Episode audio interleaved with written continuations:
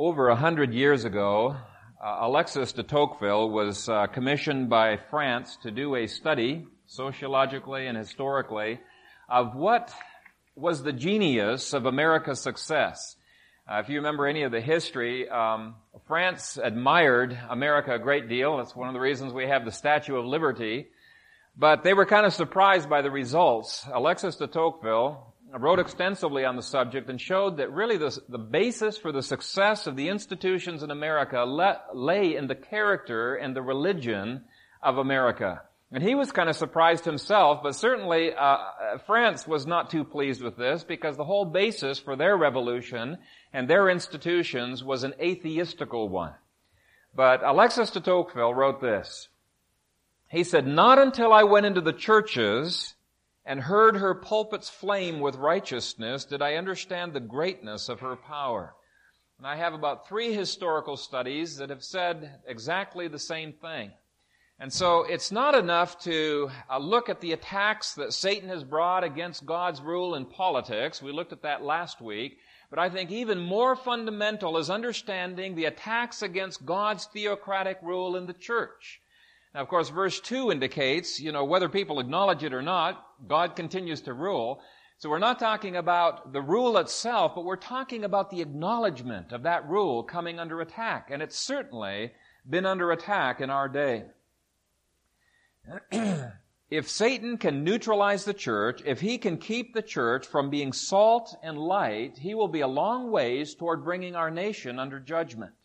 And so this is one of his key strategies. He hates God's rule with a passion wherever it might be manifested, in family, state, or in the church. And uh, he will play every dirty trick in the book to try to get Christians or others to resist God's rule. and uh, he knows if he can get Christians to resist that rule, that uh, uh, he will be a long ways toward bringing God's judgment. That's what he wants. He wants to postpone the inevitable victory that Christ will bring about, and especially postpone our enjoyment of Christ's victory and our entering into that. And so the, the church is really key. I don't know how many of you were uh, listening to Marlin Maddoux this past Wednesday. I happened to be in the car traveling somewhere, but he had a, an individual who's written a book uh, filled with statistics of Christianity around the world. And uh, one of the things that they were indicating was that there has been phenomenal growth, just incredible growth of the church in China, in Asia, in Eurasia, in Africa, in former Soviet Union, in South America. In fact, they indicated, and I don't know if this is a, an exaggeration or not, but they said the only place in the world where there is a decrease in Christianity is in America. And I think America is in decline, and I think that there are three reasons that this passage addresses. Uh, verse 2 is all we're going to get to today, and then we're going to cover several verses next week and finish the introduction. But the three areas are listed in your bulletins. There was moral compromise in the church, there is jurisdictional compromise, and uh, there is religious pluralism. And I want to look at all three because I think these three are what distinguish the church in America from the, the church that is growing in those other par, uh, portions of the world. Take a look at the first phrase in verse 2. This sort of introduces the subject. It says, The Lord gave Jehoiakim, king of Judah, into his hand. Uh, now you might miss the significance of that verse if you didn't understand the historical background because on first blush it seems as if Jehoiakim has taken exile right along with Daniel and his friends. Now I'm going to be challenging that in a moment, but even if that interpretation were true, this verse still points to the moral compromise and God's judgment that came upon the church uh, because it tolerated men like Jehoiakim as members of good standing. I don't think that's what it's talking about. Uh, and all conservative commentators point this out, that Kings and Chronicles uh, did not have Jehoiakim going into exile at this point, but he did come under the thumb of Nebuchadnezzar at that point. There are three exiles that we need to, to understand. There was the first exile, which occurred in this chapter, Another exile occurred seven years later when Jehoiakim and several more Jews uh, were uh, cast out, and then there was a third exile after that. But with that as a background, What does it mean when it says Jehoiakim was given into Nebuchadnezzar's hand? Well, I believe it was at that point that he became a vassal of Nebuchadnezzar, and Nebuchadnezzar made a deal with him.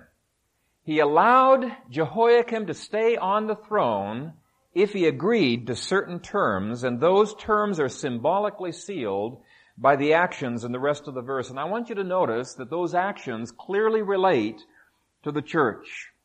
And the Lord gave Jehoiakim, king of Judah, into his hand with, notice the word with, it's very significant, with some of the articles of the house of God. And so the carrying away of the articles was part of God's judgment. They were given into the hand of, Jehoiak, uh, uh, of, of Nebuchadnezzar right along with Jehoiakim. And so there's a parallelism there. And then it goes on to say, which he carried into the land of Shinar to the house of his God. And he brought the articles into the treasure house of his God. And so there is uh, the house of um, Marduk and there's the house of God that are contrasted and in some way it came into Nebuchadnezzar's hands.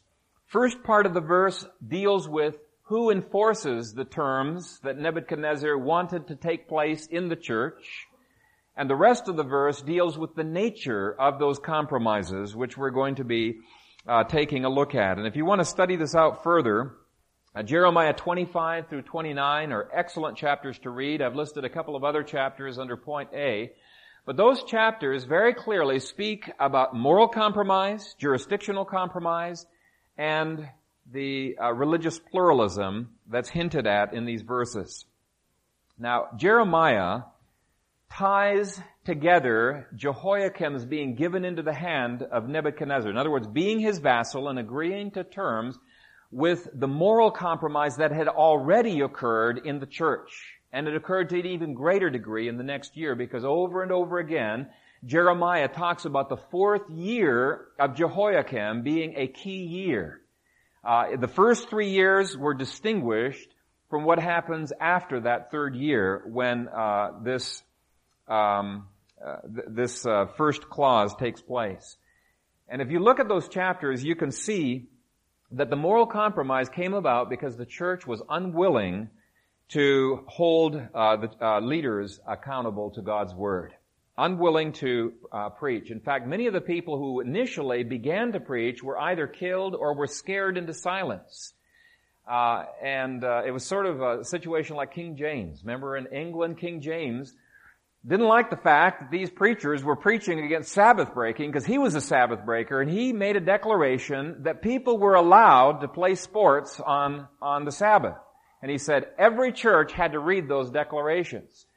And it was a similar situation here. The church leaders began to only preach on topics that were safe because any, any sermon against the sin that the king was engaged in would have been an offense to him.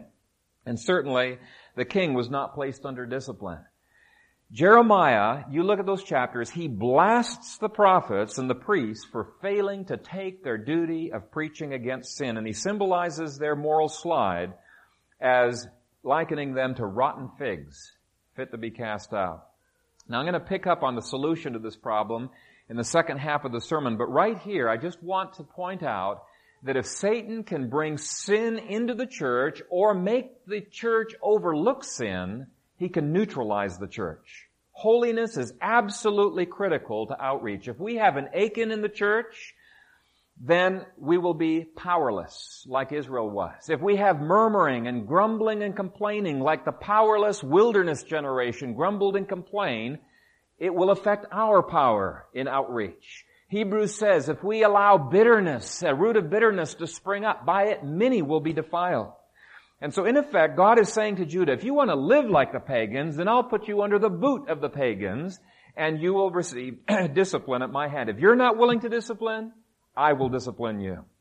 Verse 2 not only implies a moral compromise, uh, but it also very explicitly talks about a jurisdictional compromise. The whole purpose for taking those uh, articles out of the temple and putting them into the house of Marduk was to declare the jurisdiction of the Babylonian state over the Old Testament church.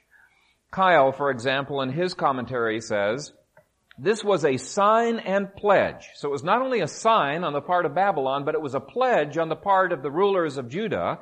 It was a sign and pledge of the subjugation of Judah and its God under the dominion of the kings and gods of Babylon. I want you to notice in the verse that uh, he was not plundering the temple. That happens seven years later when he takes everything out of there. Notice it says here, with some of the articles of the house of God. He doesn't take everything out there uh, and remove all of the articles. This was a token, symbolic declaration on the part of Babylon of uh, his jurisdiction. And the historical background indicates that both Jehoiakim and the church leaders succumbed to that, uh, that um, jurisdiction.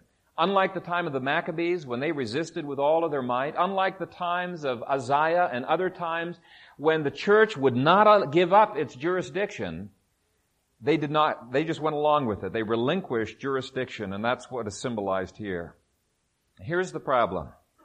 Scripture indicates that church and state are separate governments. One is not over the other.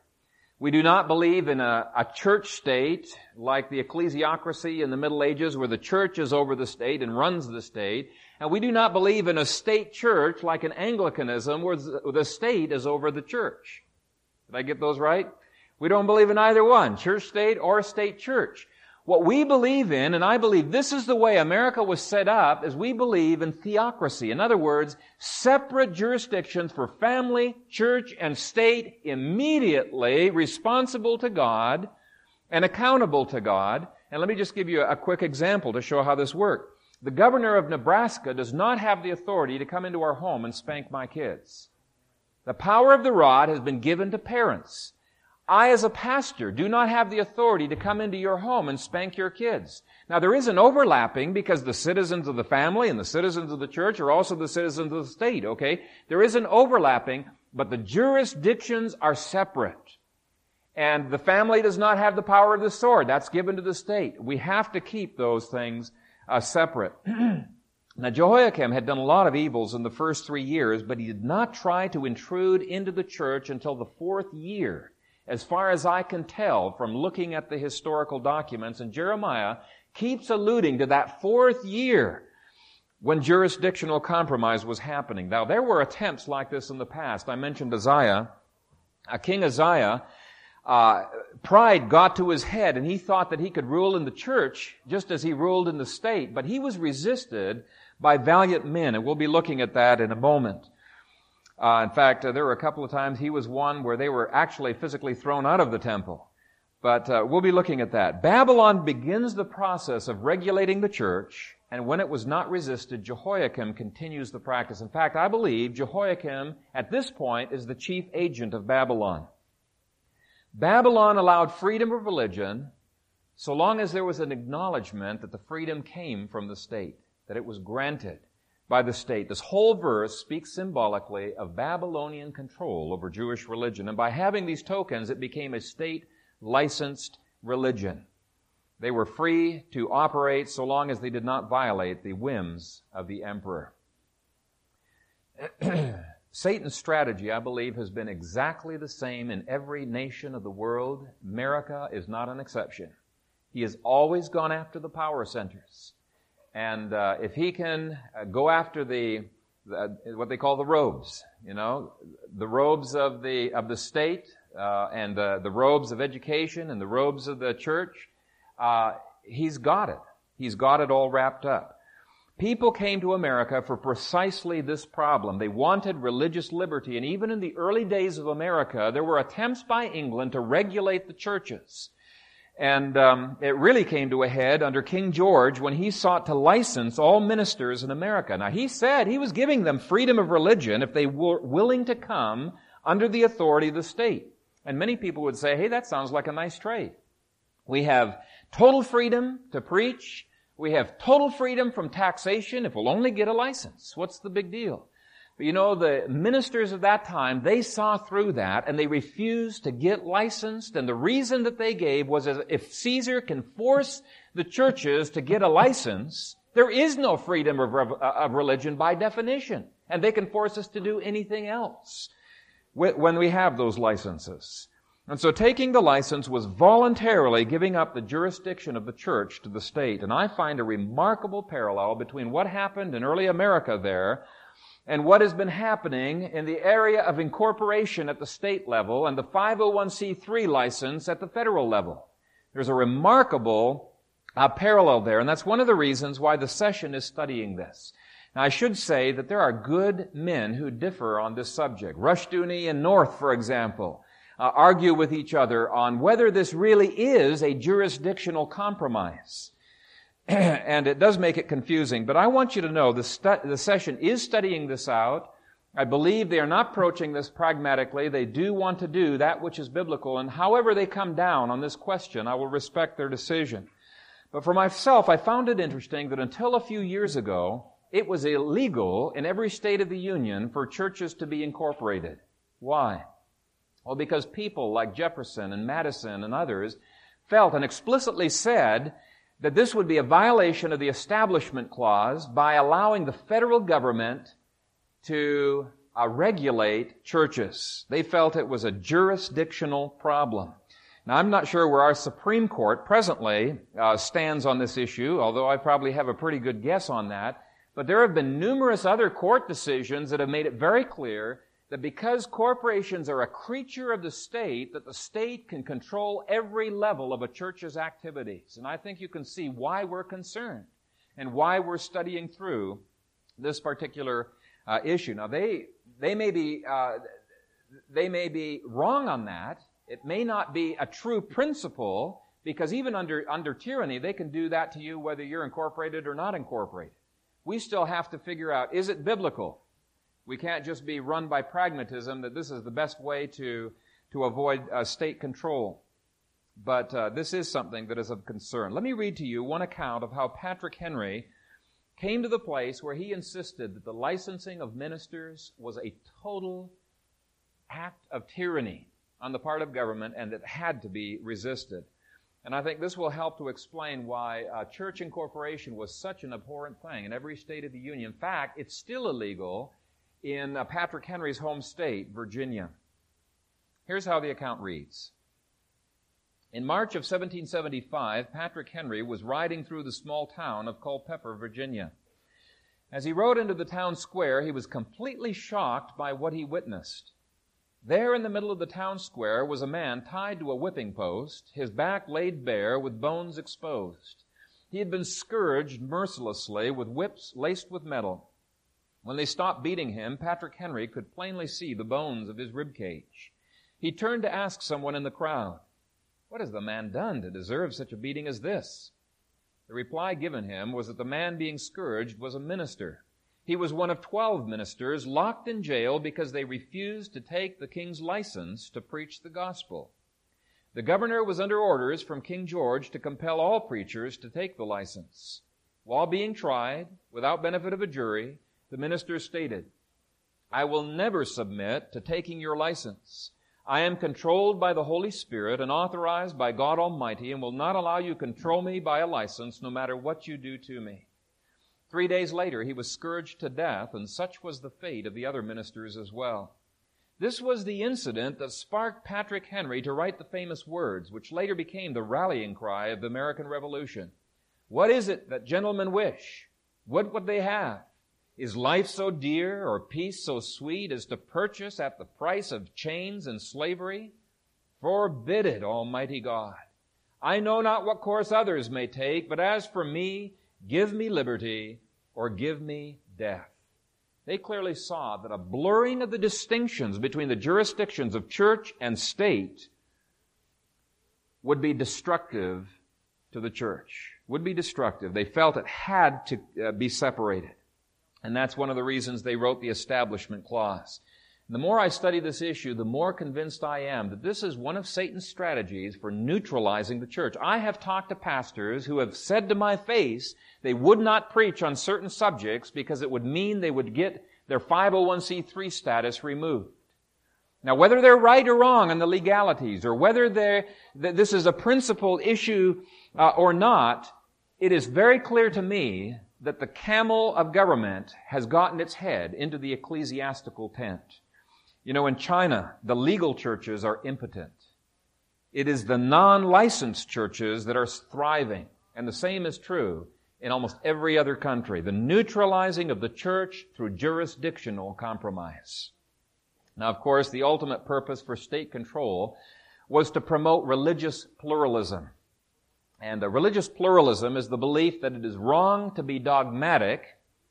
Dogmatism is heresy uh, for them, but it's wrong to be dogmatic about worldviews and religious ideas and absolutes, tolerance, diversity. There's all kinds of other politically uh, correct words that are the watchwords of the pluralist. Doug Groothuis, in his excellent book on the New Age movement, defines pluralism as, quote, a diversity of religions, worldviews, and ideologies existing at one time in the same society. And I think this is so vividly portrayed in the rest of verse 2 the articles of the house of God, which he carried into the land of Shinar to the house of his God, and he brought the articles into the treasure house of his God. Babylon was politically correct when it came to embracing all religions, all worldviews, all ideologies, so long as they came under the same roof. Every idol in the empire was represented in the temple of Marduk, which was the god of Nebuchadnezzar, and it was a licensing of all of those religions around the world. And really, Greece and Rome later on were no different. They gave freedom of religion to everybody so long as it was a licensed religion and it came under the pantheon. Religious pluralism is rife in America. It is rife. Abortion is legal because, quote, you cannot impose your morality on someone else who has a different set of moral standards, unquote. Gary DeMar, uh, Gary DeMar had this to say about religious pluralism. The only view that is not tolerated is the view that does not tolerate all views. Uh, religious pluralism was considered a heresy in early America. Uh, only Christianity had the sanction of law, and other religions were tolerated so long as they did not violate the fundamental laws that govern civil polity that came from the Bible. They were tolerated, but Christianity was the only religion that had the sanction of law. And yet, ironically today, we have evangelicals of all stripes who are arguing that we must be promoting religious pluralism in the political arena because it's our only hope of having freedom of ourselves. It's our only way that we're going to avoid persecution. Now the odd thing about it, you read history and you will find time after time, religious pluralism has been the very vehicle by which Christians are persecuted. And the reason for it is pagans know intuitively that Christianity is not inclusive. If you were back in Babylon, back in those days, here's the kind of conflict that would come up and why you would be considered to be such a threat to their society. You might want laws passed against child sacrifice.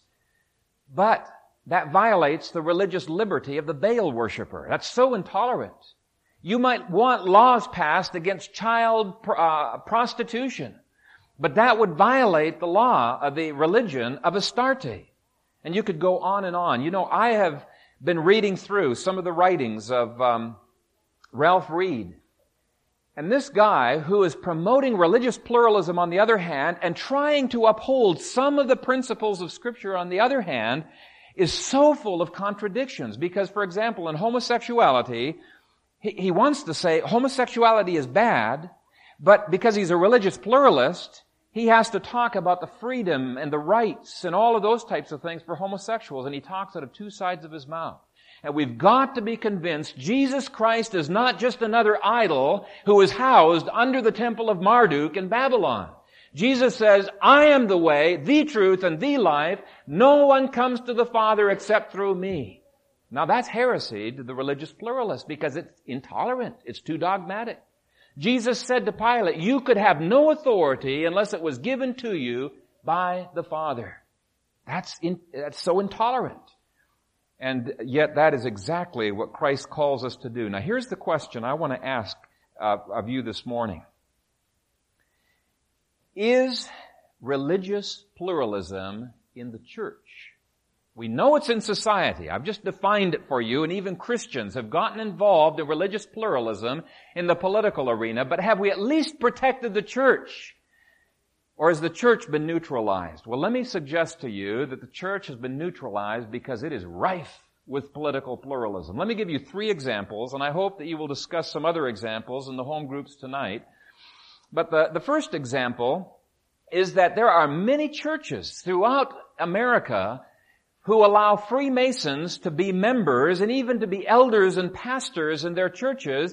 And the irony is that Freemasonry is pl- uh, pl- religious pluralism par excellence. It really is. Let me give you a couple of quotes. T.S. Webb, a Masonic leader, said in the Masonic Monitor, so broad is the religion of Masonry, and I should just stop there because there are a lot of Masons, uh, evangelical Masons who say, oh, it's not a religion, it's just a social club. But there's a lot of literature that's uh, published by leading Masons who call it a religion. So broad is the religion of Masonry and so carefully are all the sectarian tenets excluded from the system that the Christian, the Jew, and the Mohammedan and all their numberless sects and divisions may and do harmoniously combine in its moral and intellectual work with the Buddhist, the Parsi, the Confucian, and the worshiper of deity under every form. That is religious pluralism. That is tolerating what Jesus Christ would not tolerate. The Masonic burial ritual from Macoy's Masonic burial services says this about a departed Mason. And by the way, this is true no matter what religious background they come from. It says, as we mourn the departure of a brother beloved from the circle of our fraternity, may we trust that he hath entered into a higher brotherhood to engage in nobler duties and in heavenly work to find rest and earthly labor and refreshment from earthly care. May thy peace abide with us to keep us from all evil, make us grateful for present benefits, and crown us with immortal life and honor. And yet you have evangelicals who are a part of this.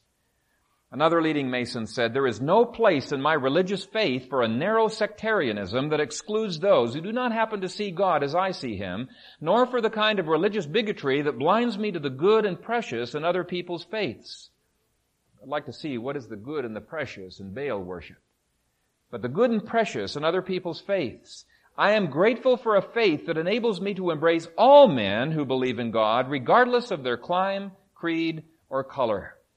Let me tell you, religious pluralism is such a part of our society that it has gripped the churches itself.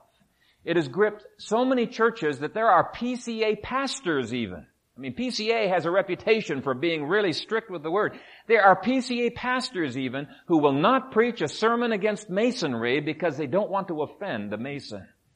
Well, let me tell you, my intention is not to offend Masons. My intention is to show you these are things that neutralize the church and make it powerless because it offends God.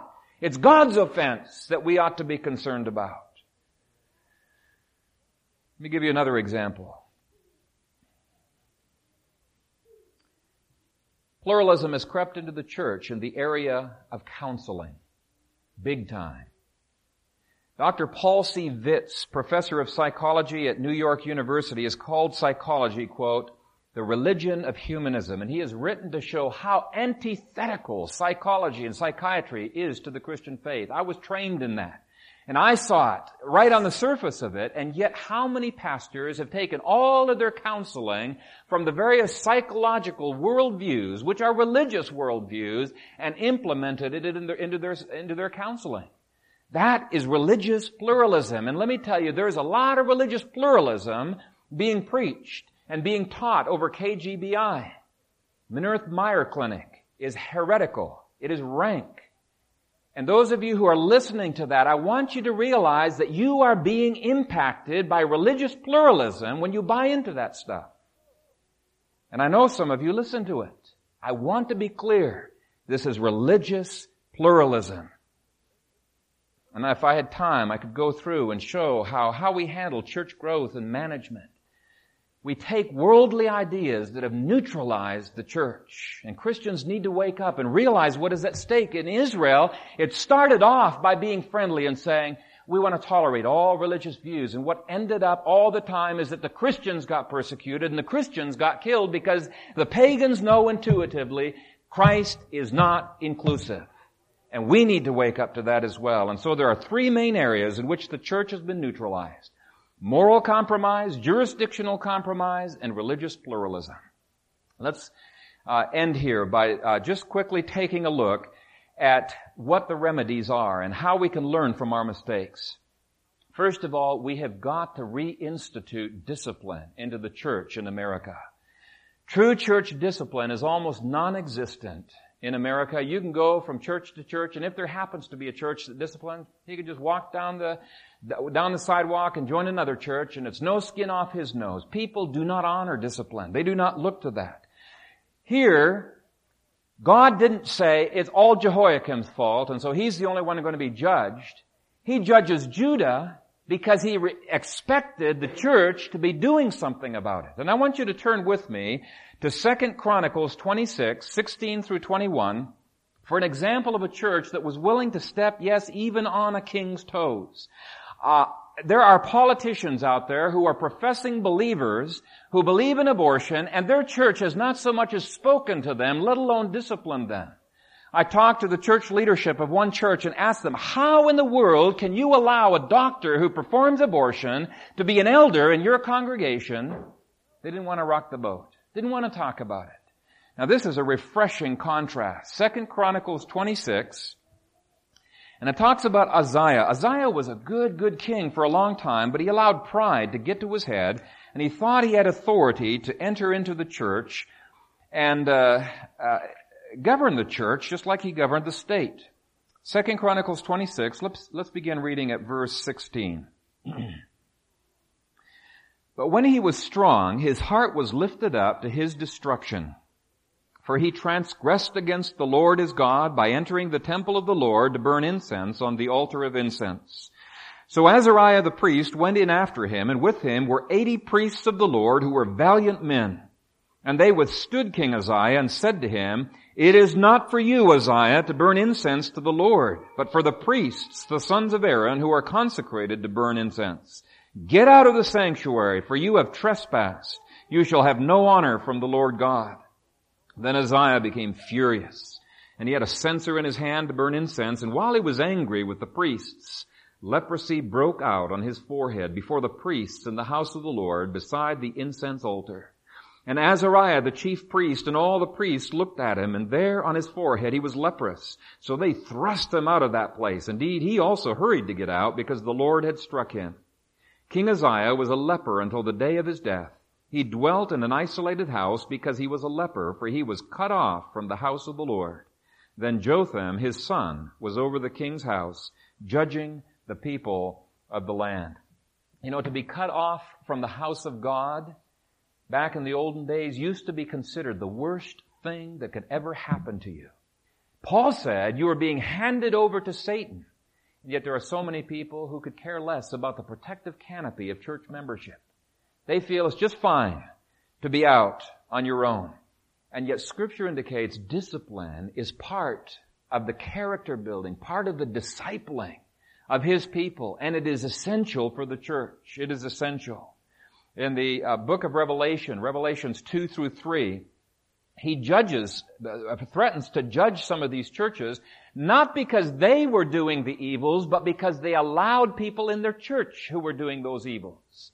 I have this against you because there are those who do this and that. He says, I have this against you because you allow Jezebel to teach. And so it's not enough to say, oh, well, we don't do it.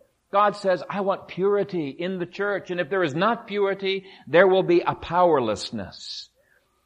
and of course, remember that self-discipline, sitting under the preaching of the word, is the most important part of discipline. Where you're saying, yes, Lord, show me what I should do and I will do it. That's the bulk of it, but we need to be willing to go on from there as well. Secondly, we must resist state control of Christian faith. Daniel did it in verse 8. He did it again in Daniel 6 where he ended up in the lion's den. Now I should give a word of caution here because there are some people who are always looking for a fight. They want to get in the middle of the fray. And I don't think Daniel calls for that. In fact, Daniel tries to avoid conflict as much as he can. I think he's obeying what Paul talks about. As much as lies within you, seek to live peaceably with all men. and um, so he didn't. He didn't try to pick a fight. Uh, you could just maybe look at it like this: uh, you um, uh, pass an ordinance in in the city that says no public preaching in Central Park and all of a sudden, pastors who have never preached outdoors in their lifetime are thronging to that park and they're preaching away. you know, almost looking for a fight. Now, if there were people, we need to stand by the people who were the, the, the part preachers, but I don't think that's exactly what uh, Daniel's getting at. Daniel did open up his windows for all to see why he was praying, but you know the reason he did that, it says, as was his custom. If he had closed his windows and prayed, everybody would have thought he had stopped praying. So we're not looking for a fight, but if your religious views are being challenged, and especially the jurisdiction of the church like Isaiah did, we must resist and stand our ground. Another thing that we need to keep in mind is that judgments are for the good of the church, and I'm sure the Lord will strengthen the church if He brings persecution uh, in the future. If you read Jeremiah 24, you'll see it was actually the good figs that were sent into exile. The bad figs were left in the land. That's, that was the analogy that he was using. And he said it was for the good of those people. Everyone whom the Lord loves, he chastens. It's because the Lord loved those people, he allowed that persecution. and uh, down through history, persecution has served to strengthen and purify the church, and I think it makes good sense because hypocrites don't want to be in the church when Christians are under persecution. So the hypocrites leave, the false professors, they all leave, and what is left is a strong, vibrant church that is committed to holiness. And I think that is what has given the church such vibrancy and power in China, in Africa, and in some of those other places where the church is just phenomenally growing because there's an integrity about their life. Fourthly, be confident that God will preserve those things that are important. It's not going to be the end of the world if we get thrown into exile, as it were. You know, it looked like the most devastating thing that could happen when all those temple vessels were carried into Babylon, but later on in the book, and when you compare it with Ezra and Nehemiah, you realize this was God's means of protecting those vessels. Before the final uh, burning of the temple and everything happened, this was God's means of protecting. God did the same thing with the people. He placed them in just the right places in Babylon where they could have the maximum impact for promoting His kingdom. And so we can have confidence. God's in control and He will preserve those things that are important. And then fifthly, do not silence the preaching of men like Jeremiah and Ezekiel and Daniel. You may not be comfortable with my preaching at all times, but if you can see it in the scriptures, you need to be willing to be admonished. And let me tell you, if the church is willing to take these five steps, it will be a long ways toward having a long haul effect in America. Theocracy is under attack in the church in America. Not just in politics, but in the church because men do not want to submit to God's regulations. They want to take the easy way out, the pragmatic way out, the way that will be the uh, least discomfort for them. And yet we must be men of principle in our families, in the church, and in the state, wherever God has placed us. May we be so. Amen. Let's pray.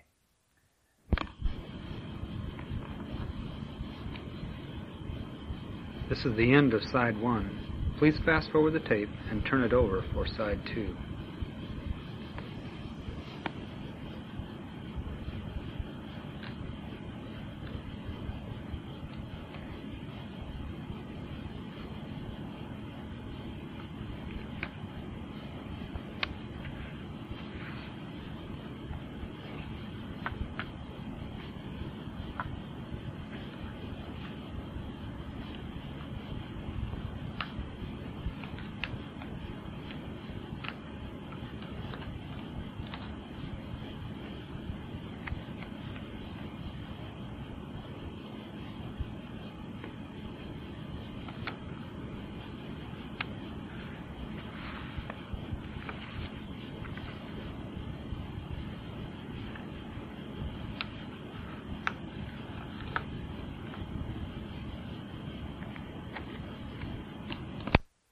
Uh, cast aside all moral compromise and jurisdictional compromise and all religious pluralism, that we might be faithful to you, loving you with all of our heart and soul and strength and mind. Father, I pray that we would have an impact upon our society, a powerful impact. We want to glorify you. We want to live out our lives in your honor. And so I pray that you would be with us and encourage us, that you would Build up your people and strengthen them, that you would meet all of the needs that we have, that we might give ourselves entirely to you. And Father, we pray this in Christ's name. Amen.